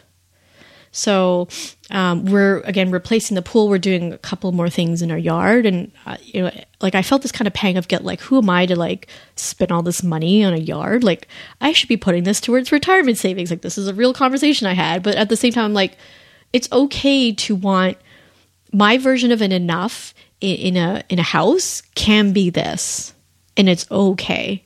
And so I just keep having to remind myself that as I want certain things, that it's okay to have enough. Like my husband got me a nice new shiny bike for Christmas. It was one of those where I'm like, I don't need this. I have this like nice little grubby old bike and I can just use that. But it's okay to like upgrade the bike because maybe I'll feel, I don't know, like happier when I'm riding it because it's pretty, I don't know, like something like that. But it's okay. It's okay to want that. Yeah, well, I mean, I think that this comes back to sort of the morality stories that we are told around money. And one of the big ones for me is like that you are a better person if you need less. And that I don't think that was ever spelled out to me specifically, but that is definitely something that has been prevalent like through my whole life of like, you know, look at me, I don't have that many needs, right? Like, look at me, I'm really scrappy and can survive with, you know, not that much. And there was a real point of pride in that for me. And it's an interesting thing now to have to look at how does that serve me? And then how is that actually destructive? And like, you're speaking to that, right? Like, sure, you have the bike, and like, that doesn't mean that there's something wrong with you if you're going to upgrade that. And I think that the sort of like shame and guilt piece around this issue specifically is really relevant for lots of folks. I love that you mentioned that. It's like, oh, I can scrape by on less. And that's like almost like a virtue in itself. Like that is really true. I'm like, man, yeah, I have to think about that a lot more too. Yeah. I've been thinking about it a ton lately and looking just like trying to be really honest with myself. And to be honest, like I don't like a lot of what has come up, which is fine. You know, that's what honesty does sometimes, but around, you know, like ego and this kind of stuff, right? Like, where does it make my ego feel good to like be super minimalist, right? If we're going to throw that word around and to look at like, what do I actually want and need versus like, what does it make me feel good for people to think that I can get by on? And like, it's like a real thorny thing that I think will be something that I dig into quite a bit in 2020 for myself. It's almost like, now that I think of it, it's almost like a version of like money is evil, like playing out, like you're like a belief that you think money is evil or people think money is evil in general. I wonder if like, I don't know if that's ever come up for you. Yeah. I mean, and I've thought about it a lot. I mean, I feel like for me, and everyone has kind of their family of origin money stuff, right? And having to unpick how that like subconsciously transfers into our adult lives. And, you know, there was a point in my life where my parents had a lot of money and then didn't, right? Filed for bankruptcy, and just that like there was a significant financial change in my family and in my life, and having to look at the stories that I internalized of like, okay, like money can really be easily lost. And when that happens, like everything falls apart, right? And so wouldn't it be better if you just didn't need that much to begin with? And so therefore never went through that like dramatic transition. And for me, that was very much a realization of like, oh, I'm like not letting myself have more because of the fear of I will lose it. And then like the family falls apart, or this is a very simplified version. I'm sure you have your own sort of like family money stories that can be kind of boiled down. But yeah, it's definitely something, you know, for me to look at. Cool. One of the things that I wanted to ask you about on your podcast website, you share 5 philosophies that it seems like you have like for your podcast and, you know, for how money is discussed. And one of the things that you share there is that every belief, thought, and conversation we have around money can impact our relationship with it, which, you know, I totally agree. Like the way you talk about something and like words matter, right? For sure. And I would love if you could share maybe some of what you have done that's helped you to cultivate like a more positive, more confident money mindset for yourself. Oh, wow. I was like, oh, I have to think about this. So I think a lot of what I've been really working on is giving myself permission to buy things that give me a sense of joy, just because it doesn't have to be a practical thing. And so that has a lot to do with the guilt I feel about being selfish. And this is like a very arbitrary word that I have to unpack probably for the rest of my life. Is like, oh, who am I to buy this? I'm just being really selfish. Like it's not going to benefit everyone. And so I'm not sure whether that's something I grew up with, whether, you know, it's switched since I became a mom that I'm taking care of a young one. I'm not really quite sure, but so the idea of buying something for the pure joy of it really is something that I'm working towards to help me with just creating more positive mindset with money, because money should be and can be a source of joy, and it's okay for me to spend it to cultivate that feeling. So something that I almost have to force myself to do is every month I will take like $20, so or whatever amount, and just buy myself something, or take myself out to lunch, to a restaurant that I've never tried, or go eat my favorite meal while it's still hot, and just like relish in the fact that I earn this money to be able to enjoy it. And so there are times when it's like really awkward for me to go and buy something, and so like I will feel like that pang of guilt. And so like, it takes me a couple of days to finally be like, oh, no, this is like good. This is good. But it's getting much easier. So I think the last thing I went to was a Korean restaurant, because I'm really obsessed with this one Korean dish. So it's like a kimchi soup dish. And so like for me to like sit in like for half an hour and just like enjoy this was like pure bliss. It was like a $10 meal, but it just felt really good. And like, hear me even talk about it now. It's like, it's not even about the money I spent. It was the fact that I spent it on myself was really, really impactful.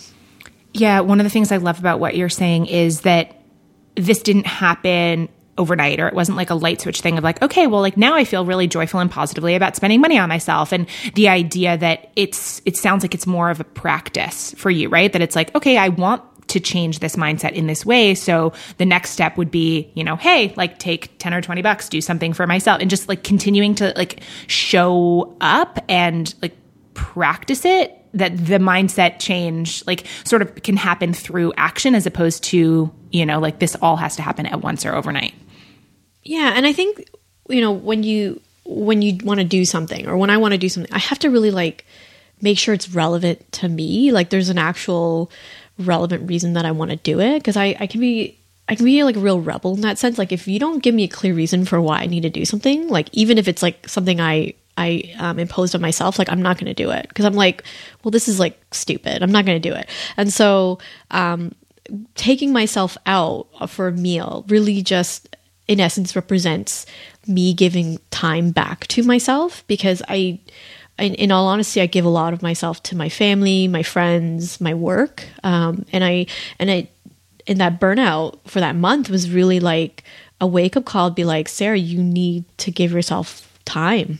Cause I remember going to the therapy session and my therapist was like, okay, my challenge is to give yourself an hour a day to like do whatever it is you want. And I remember like freaking out and she was like, okay, well, what would it take for you to get to that point? So it was like 15 minutes a day, 20 minutes. And then I worked myself up to an hour, but that month of like working myself up to an hour to give myself that time was like a real lesson in itself, where I'm like, okay, I need to do this for myself, because if not, I'm going to go through this.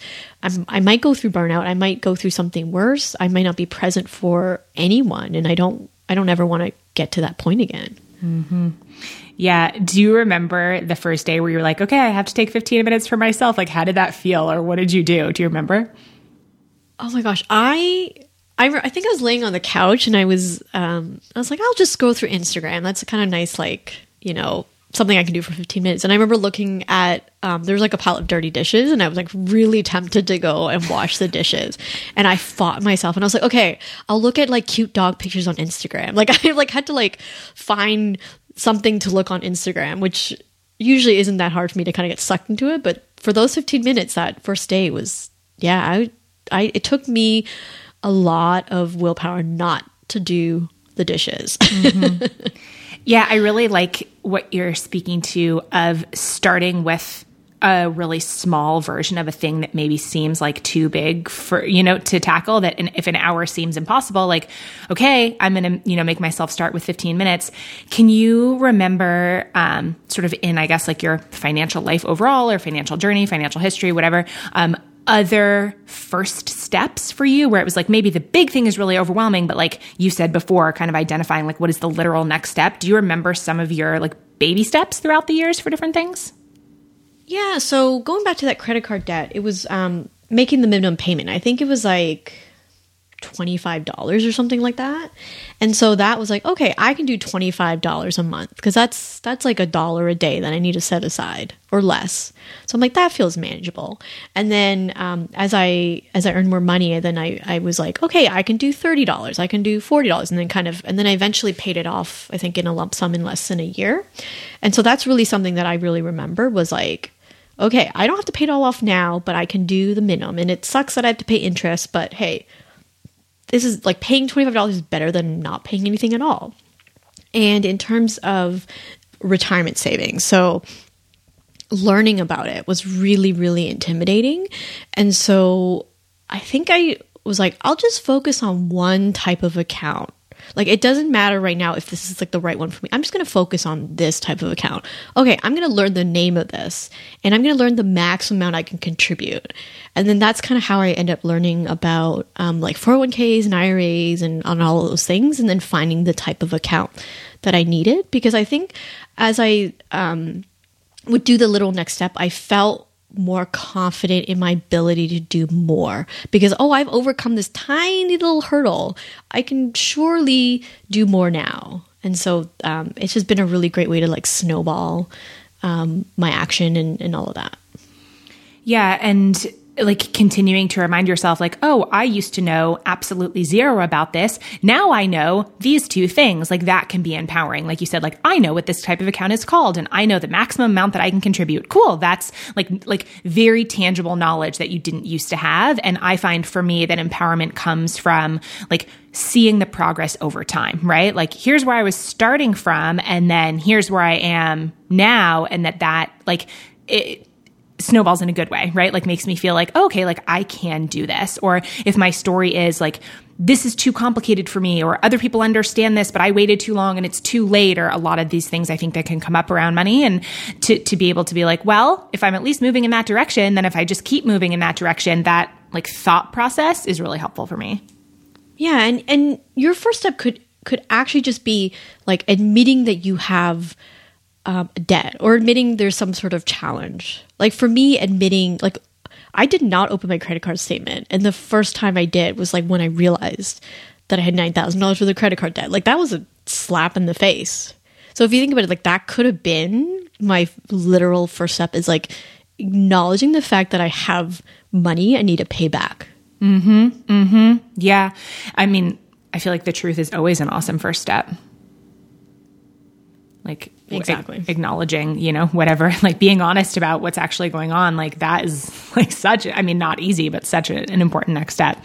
When you were talking about the debt repayment, one of the things that came up for me, so I had student loan debt when I graduated from college, and, you know, paid it back really systematically. And it, for me, I know not everyone feels this way, I was so stressed out about having debt. Like it just, like I thought about it every single day. It like really, really, really bothered me. And it got to the point where once I had paid it down to, it was a little over $9,500, I think, was left on it. And I like vividly remember I emptied out like basically my emergency fund, like my little savings account, like everything that I had saved was almost like exactly enough for that. And I was like, I can't be in debt anymore. I am just going to pay this off. And basically like cleared out all of my savings to no longer have student loan debt. And I remember as I was doing it, I'm like, this is probably not a, you know, quote, financially responsible choice to like level my bank account to no longer be in debt. But the like emotional freedom that I got from doing it, we were talking about trade-offs before, for me was really worth it. And it made me want to ask you if there has been a thing in your like financial life where you were like, this is probably against like the quote best practices, but I'm going to choose it anyway because it like, it makes sense for me.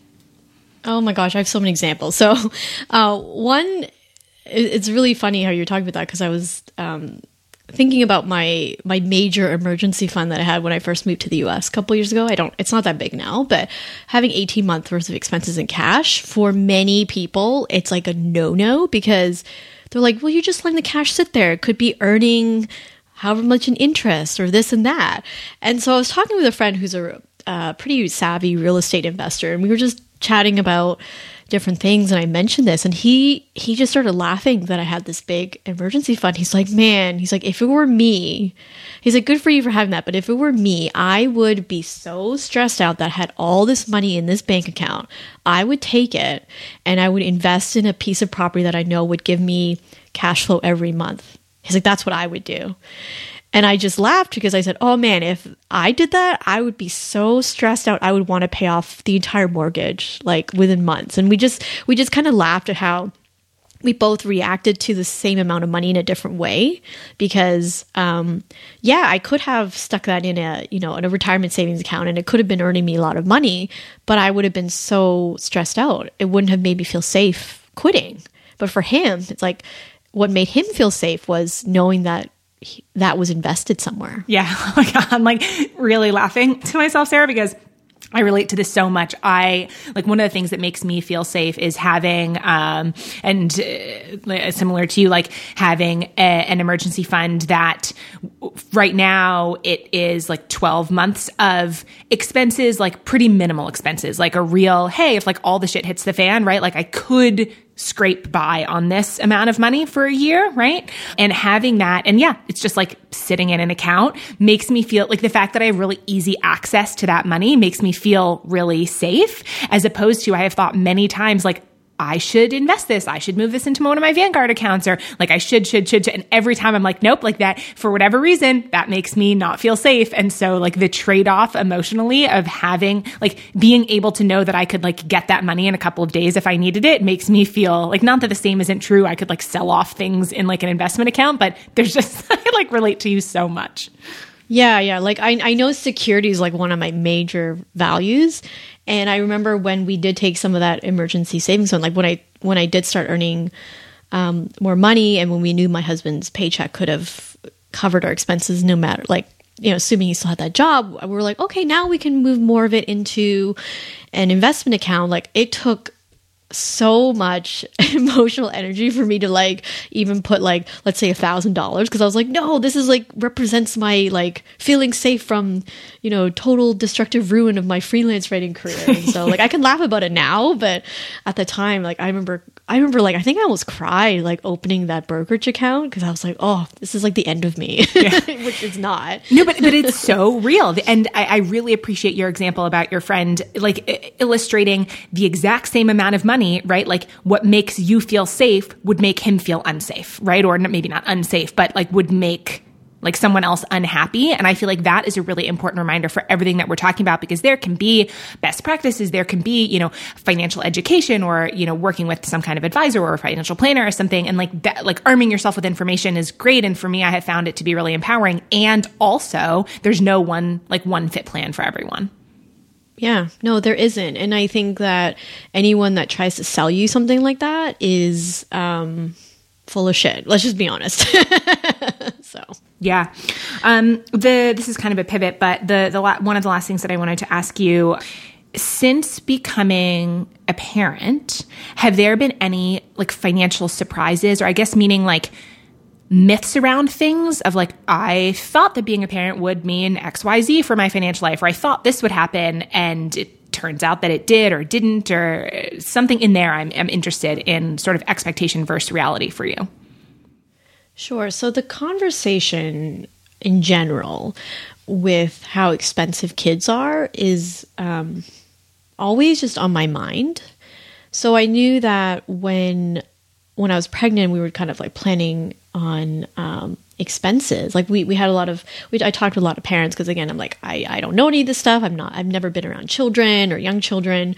And so like, I remember like getting varying advice in terms of like, what are some things you need to buy, or like the brands of things and how expensive things were, or like the type of nanny I need to hire. And I felt very overwhelmed, because I just thought, oh my gosh, this is like the end of like my days of travel. Like, I don't know why this keeps coming up, but it's like, oh, I can no longer do this, and this, because I have to like spend tens of thousands of dollars on this child. And I don't want to say that like where I'm bitter about it. That's not it. But it was one of those where I was like, oh man, like, how am I going to like kind of reconcile emotionally with this? And so I think what has really surprised me is that things are expensive as you want or need them to be, if that makes sense. And so like, yeah, there's certain expenses that I probably spent more. In China, for example, like I opted to go for a doctor that spoke English. I could have hired a translator to take me to another hospital, but it was one of those I'm like, no, I want to know that I can communicate with my doctor directly. And so I paid a premium for that. Mm-hmm. Things that I saved money on, I used cloth diapers. Or now that we're in the US, my son isn't in full-time daycare, so he's in preschool like half days. And so we're saving money on that. So it's really one of those, again, it's like, what trade-offs do I want to make? The question of like, do we want to pay, like, do we want to set aside money for college? I mean, like he's 4, that's, I know, like a decade-ish away, but you know, it's something that we're thinking about now. So it's all these questions. And so there's a lot of parents who, again, very well-intentioned, they want to like tell you what they think is best because this is what they've done. And so it's really navigating like, okay, I'm thankful that you're telling me this and this is what it might cost, but I'm going to try to figure out my version of it. Mm-hmm. Yeah, I think that that's just like a good reminder in general of like not taking on other people's stuff, right? Like, or their fears or their worries. Like I remember when my friend and former spouse and I bought a home, and it was, you know, both of our first experiences, you know, buying a house and homeownership and that kind of stuff. And it was interesting how many people wanted to tell us their horror stories related to that, right? Like, you know, here's what went wrong with this, and here's why this was so expensive, and here's that. And to the point where it was like really became like quite fearful, and we had to stop ourselves and be like, you know what? What if we just allowed this to be easy? And what if we went our own way? And not to say that it, you know, was completely flawless, but being able to put some distance between, like you said, other people's well-intentioned whatever it is that they want to tell you, whether it's like advice or sharing their own mistakes and stories. And we can learn so much from listening to each other. And also there has to come a point where you're like, I'm going to make my own decisions. Yeah. And I've always been pretty good at that. Again, I'm a rebel where I'm like, okay, this is not relevant to me. I'm just going to toss to the side. I know for a lot of people it might not be the case. But at the end of the day, you're living your life. It's your money. So do with it what you want and what you think is going to be best for you, not what you think other people are going to think about it. Mm-hmm. And again, way easier than it sounds. But at the end of the day, I think that's really just do what's in your best interest. Yeah. Do you find that you talk about money with your friends, in your social circles a lot? Yes. So even some of my friends who aren't really interested in money in general start talking about it because they see how it has helped me in my own life. And when people do ask me about stuff, I don't like giving advice because there's not a one size fits all kind of thing. And like I said before, people who do that are maybe you should be wary about them. And so what I do is if people are interested, I can give them resources or I'll ask them questions, and then it helps kind of churn the wheels and or their gears and their brains to think about more of that. But yeah, I get a lot of questions about retirement. I'm not sure why. Maybe because I talk about it a lot.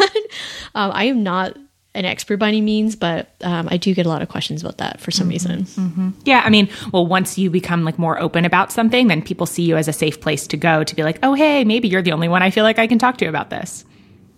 Yeah, and I feel I don't want people to judge me, and we're all very complex humans, and so I feel when people come to me, they know that I'm not going to judge them because, I don't care why you got in debt. The important thing is, you're getting out of it, or I don't care that you haven't invested up until now. The important thing is you want to do it now, and so that's kind of where I kind of go to. Where if someone's going to come and ask me something, I just go, okay, you're clearly here because you want to better your situation, and that's awesome. Let's figure that out. Mm-hmm. Looking ahead for you over the next year, with your work on your podcast, with finance writing and kind of all the different things that you do, what are some topics that you feel really curious about exploring? So I recently wrote an article about leaving a legacy, but in a non-financial way. So I think when people talk about legacy, they talk a lot about estate planning, wills and power of attorneys. And so this article was about how can you leave a legacy even though you don't necessarily have a lot of money, and what kind of lasting impact that you might have. And so ever since I wrote that has just been something that's been sitting in the back of my head where I'm I would love to explore this. I don't know. I'm not really quite sure where I want to go with it, but it would really interesting to think about something that has maybe traditionally been a more financial heavy topic and figure out some way to make it non-financial, if that makes sense. Mm-hmm, mm-hmm. Yeah, that's interesting. Anything else that comes up for you as something that you're interested in talking to other people about or having conversations about in the next, 12 months or whatever? I want to explore more about the concept of female breadwinners. I think there's been a lot of conversations around it, but it's kind of negative. It's a lot of articles about how men feel emasculated, or they feel bad that their wives are earning more or their partners are earning more, and or women that have to navigate societal expectations of what it means to be a female breadwinner. I would love to see more positive stories, just because how it's played out in my life has been positive. So I know that there's got to be more than me out there that kind of feels that way. Mm-hmm. Yeah, I would love to hear more about that. In general, I'm just so interested in hearing what's true for different people from all angles. And so, yeah, that would be an awesome thing to explore. I'm also really interested in the legacy thing. I will be paying attention to see what comes from that exploration for you. So we have bounced around a ton, right? Covered a ton of great topics. I'm so grateful for all the things that you were willing to be open and honest about. Is there any last thing that maybe we didn't get to that you really wanted to mention? I do want to say that if you if anybody feels overwhelmed with anything, there's lots of nonprofits and professional help out there, and they're always working on they want to work in your best interest. And so something I've learned, I haven't explored a whole time, but like if you're overwhelmed with like medical bills, there are things called like patient advocates. So these are people who actually would advocate on your behalf, like help you negotiate bills. And I don't think you have to pay, but like, but all this to say, there are sources and there are people to help you. So, it can feel really scary to ask for help, but I think that it can be really worth it in the end. Mm-hmm. Yeah, I love that. So the last thing that I wanted to ask you is if you have any favorite resources related to all of the many things that we have been talking about that you want to put on people's radar. Oh my gosh, so many. So I think if anybody wants to learn the basics, like maybe understanding a mortgage loan document, kind of things like that. The Consumer Financial Protection Bureau, I think it's CFPB.org, or you can just Google it. And what's really great about them is if they will have different topics and they would actually have like example kind of documents and they will break down each part of it. And so like, for example, if you are buying a home and you're like totally not sure how this mortgage stuff works, it will break down like a closing document. So that's when you are ready to basically take out a mortgage, and it'll kind of break down like what's interest rate, like how much you pay and all of those things. So that's a really great one just for basics. In terms of more emotional stuff, like one of my favorite books is called The Soul of Money by Lynn Twist. And so she is a philanthropist, and so what she writes about money in terms of like a more holistic view. And I think she comes from the lens of someone who has seen really affluent people and they're still miserable, and the people who like you would kind of view from the outside of having nothing and being really happy. And so she kind of explores that whole like relationship of money, like how does it work in our lives and how we can be more kind of in tune with our relationship with money. So those are the two that I would definitely recommend. Mm-hmm. Similarly, when it comes to either like podcasts, blogs, social media, do you have any top of mind favorites? I really like a podcast called Stacking Benjamins. And so the reason I really like it, so their philosophy is they base their content around the science of play, so that like you're having so much fun and you're laughing that you don't even realize you're learning about money. So I really like that. So they have like, I think they do episodes 3 times a week. They base a lot of their content around like headlines, current headlines. They do like trivia. They'll bring financial experts on really bite-sized topics. So one segment is no more than 10 minutes long. And so it's like a really great podcast just to kind of get you more comfortable with talking about money topics. So that's a really great one. Another one is called Choose FI. So Choose Financial Independence. And I've listened to a couple episodes. I really like it. A lot of people I know really love it, is because they kind of talk a lot about like all sorts of topics, or they'll bring on people who have done really well with their money. So like success stories. And so you can be really motivated by them. So that's another really great one that, I think also twice a week as well. So okay. Really great. And when it comes to your own podcast, is there a particular episode? I don't want to say like it was your favorite episode, but one that you felt like really like shifted or changed something for you that like wound up being quite impactful afterwards, that I can put in the show notes for people who maybe haven't listened to your show before? Yeah, so it was actually the last episode of the current season. So it's a really funny story, not funny, haha, but an interesting story about how that came out. So I went to a podcasting conference, and so I was actually on stage being critiqued for an episode. And so that episode happened to be about a gentleman who was grieving his wife and estate planning. So as I was leaving, this person just started coming up and telling me his entire life story. Like he never even said hello. He just kind of came up and like started telling me all this stuff. And of course I was very taken aback. I was like, oh, okay. But then he was like, I really related to this episode. I just listened for 4 minutes because I am the opposite of what your guest did. I just did everything wrong. And, you know, I'm 69, I'm living on like $23,000 and I have all these regrets. And I was like, okay, I'm going to stop you, because I actually had to return my rental car. And I was like, here's my business card. I really want to continue this conversation. Like, email me, we'll talk. And so we emailed each other back and forth for like a month.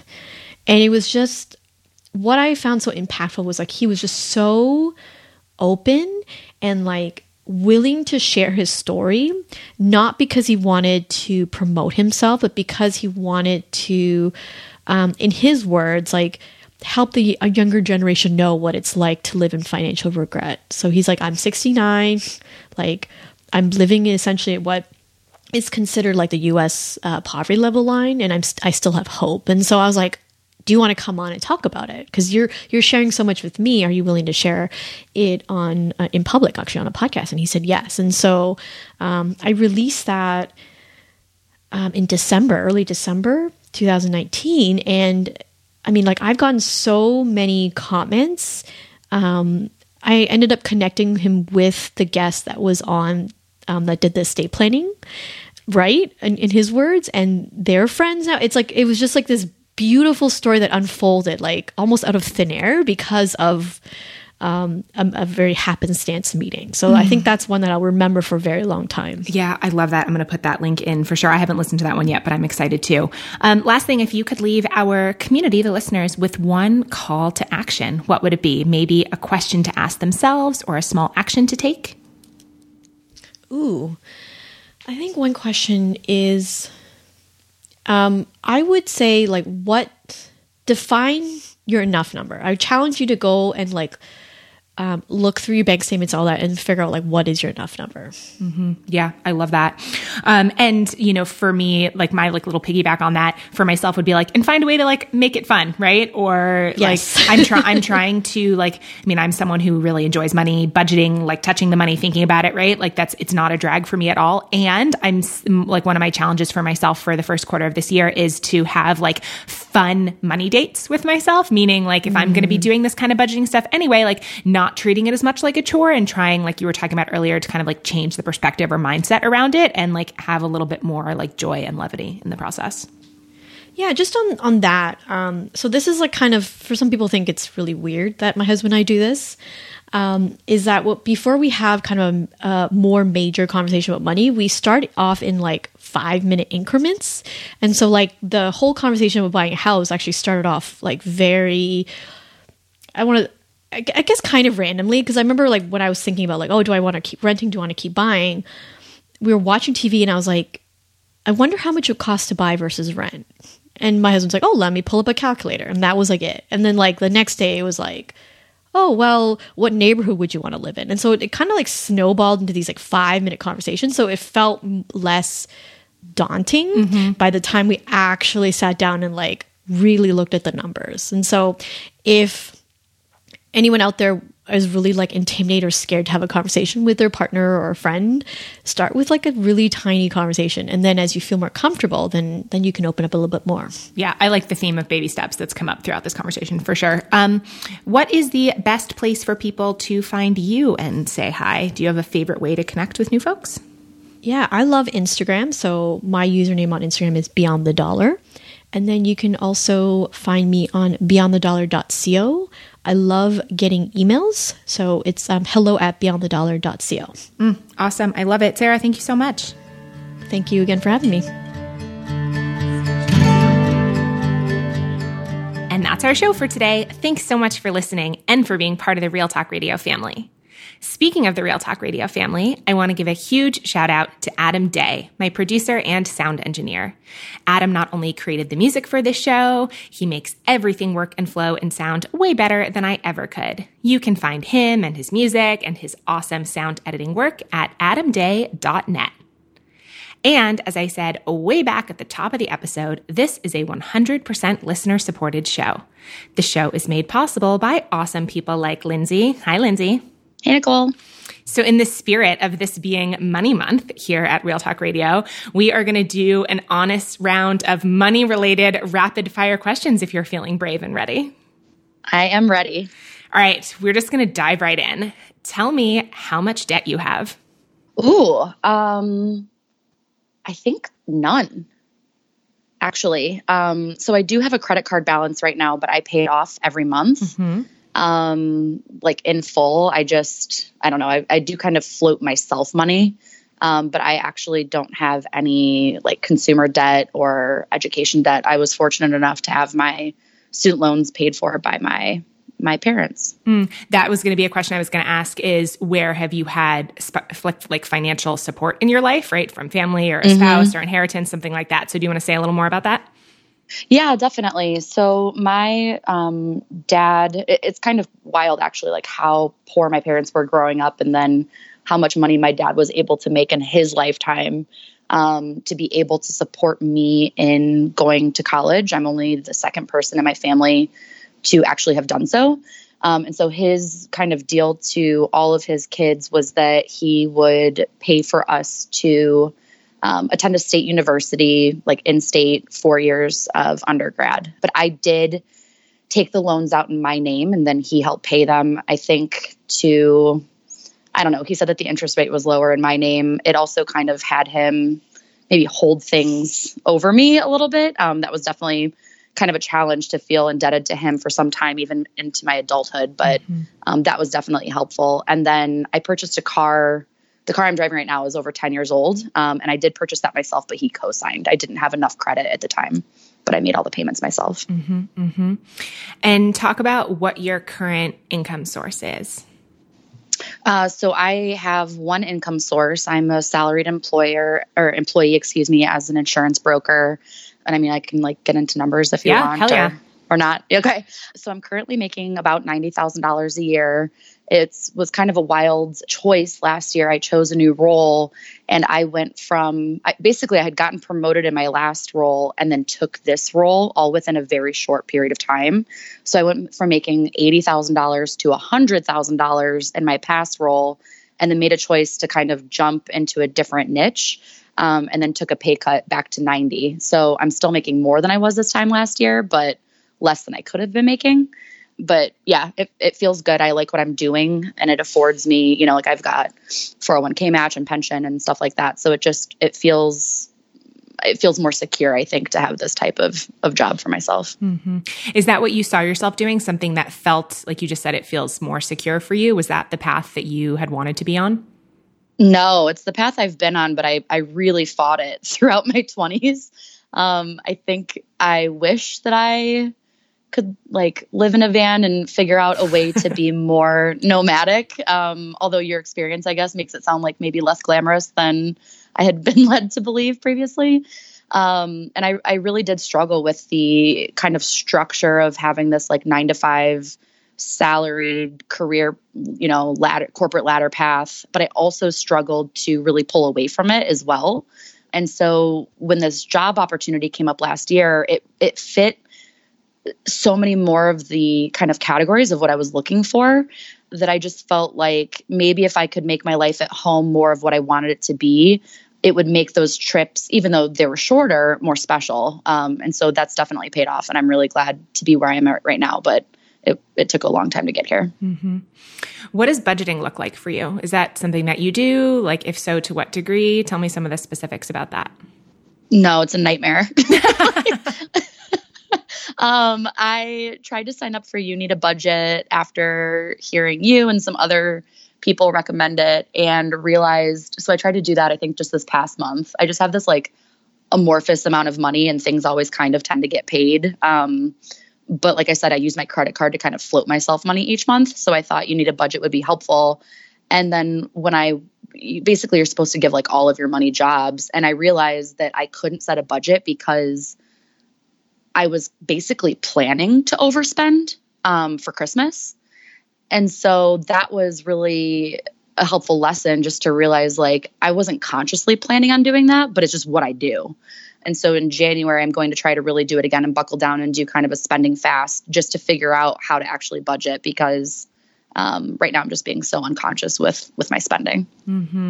Yeah, I am like pretty obsessed with budgeting personally. I had someone recently that we bonded a little bit over realizing that like our stress relief is updating our budget. Like that's like a very specific kind of thing to be like, I do that too. I'm feeling stressed. Let me enter numbers in these little boxes. And yeah, I mean, you mentioned the You Need a Budget software. I was just going to say, I should get affiliate money for that. I talk about them all the time. And then I realized they actually do have an affiliate program. So maybe I should put that link somewhere, but it's certainly not the only option and it doesn't, you know, work for everyone. I will say that system in particular took a while to get used to.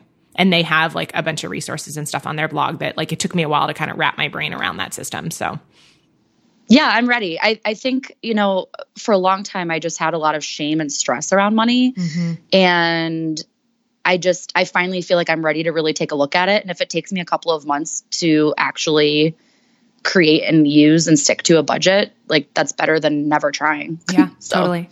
I mean, I feel like this kind of stuff is always a work in progress for everyone, right? We're like working on different aspects of it. So two more questions in our little rapid fire section. Do you know approximately how much money you have in savings and where you keep that money? Yes. So my retirement is something that I've been consistent about. And I've kind of just tried to increase what percentage of my income I contribute each year. So I have about, I think 17% of my income goes to, like half goes to a 401k and half goes to a Roth 401k. And then another 2% I contribute to a pension. And then my company actually gives like 7.5% in addition to that. So I have approximately like just over 1 times my current salary saved for retirement. Mm-hmm. That's a nice match from your company. It's awesome. Yeah. It's really nice. Yeah, there are pros and cons to everything, right? But there are definitely cons to like the kind of work setup that I had. Like I've never had that, right? I've never worked for a company that gives that kind of, you know, matching or option or anything like that. And it's always, when you were talking about sort of the glamorization of van life, right? Like, again, there's pros and cons to everything. And it's always like nice to have more real talk about like, hey, you get this, but you're giving up this. Exactly. Right. Like I have so many days of PTO a year and I will probably never do a long distance hike, but they're giving me more money for savings for retirement. Yeah, so exactly. There's definitely pros and cons. Yeah. Mm-hmm. So when it comes to money, what's one thing either that you'd love to learn more about yourself or that you'd love to hear people talk more openly about? Myself is just how to budget, like how to look at my money as being this resource with which I can be more intentional and just feel good about what I'm doing with it. Mm-hmm. And then I think kind of the same thing from other people, like how do people make budgeting feel good for them? How do people go about saving for retirement or, you know, vacation versus just kind of prioritizing, I guess, really what people do with their money and how they go about making systems that work for them. Mm-hmm. Yeah, I love that question. So you are a member of our Patreon support squad, speaking of money, which means that you're one of the people that listeners can thank for making this podcast possible, since you have made a small and powerful reoccurring per episode pledge that helps to fund the costs of producing the show. And I would love for you to share why you decided to support the show.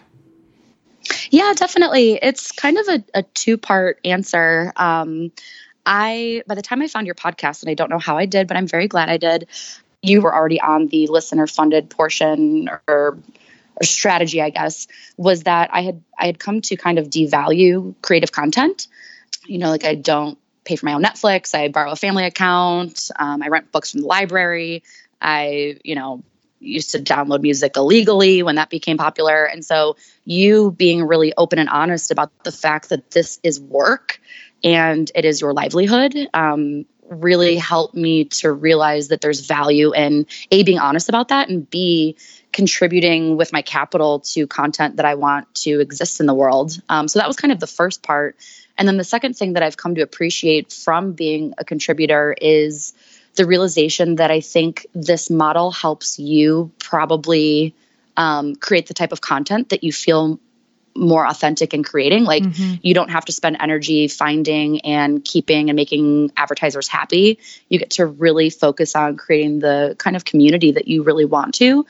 And then getting to consume that kind of content just feels even better because it means hopefully that the person and team that's creating it feels really good about what they're creating. So it honestly feels nice every month to see the little Patreon receipt, because it feels like I've been a small, just like tiny part of helping to create this community and this experience that I so value. And I think other people do too. Yeah, that's incredibly well said. I really appreciate that. It's exactly how I feel about like the folks that I support on Patreon and similar platforms, right? Like I get that little receipt. I'm like, yes, I love that person's work. And like, I was a small part of making that possible. And it like has a different feeling to it than like, there's obviously nothing wrong with doing advertising. I understand why that's, you know, a choice that people make. But, you know, as I skip through ads on other podcasts and stuff, it just like has a different feeling than the content that I like pay into. So I totally get that. Yeah. Thanks for creating it. Do you want to share where you live and maybe a social media link if people want to say hi? I actually don't, but I do frequent the like Google Hangouts in your communities, so you can kind of find me there. Yes. My name's Lindsay. I'm in Chicago. Love it. Perfect answer.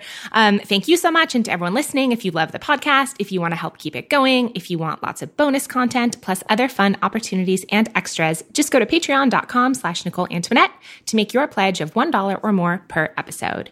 Your support is what allows the show to continue, and it'll be a lot of fun to get to know you better after you've joined our community. So until next time, here's a big virtual hug and a reminder that we're all just doing the best we can. And no matter what, we're in this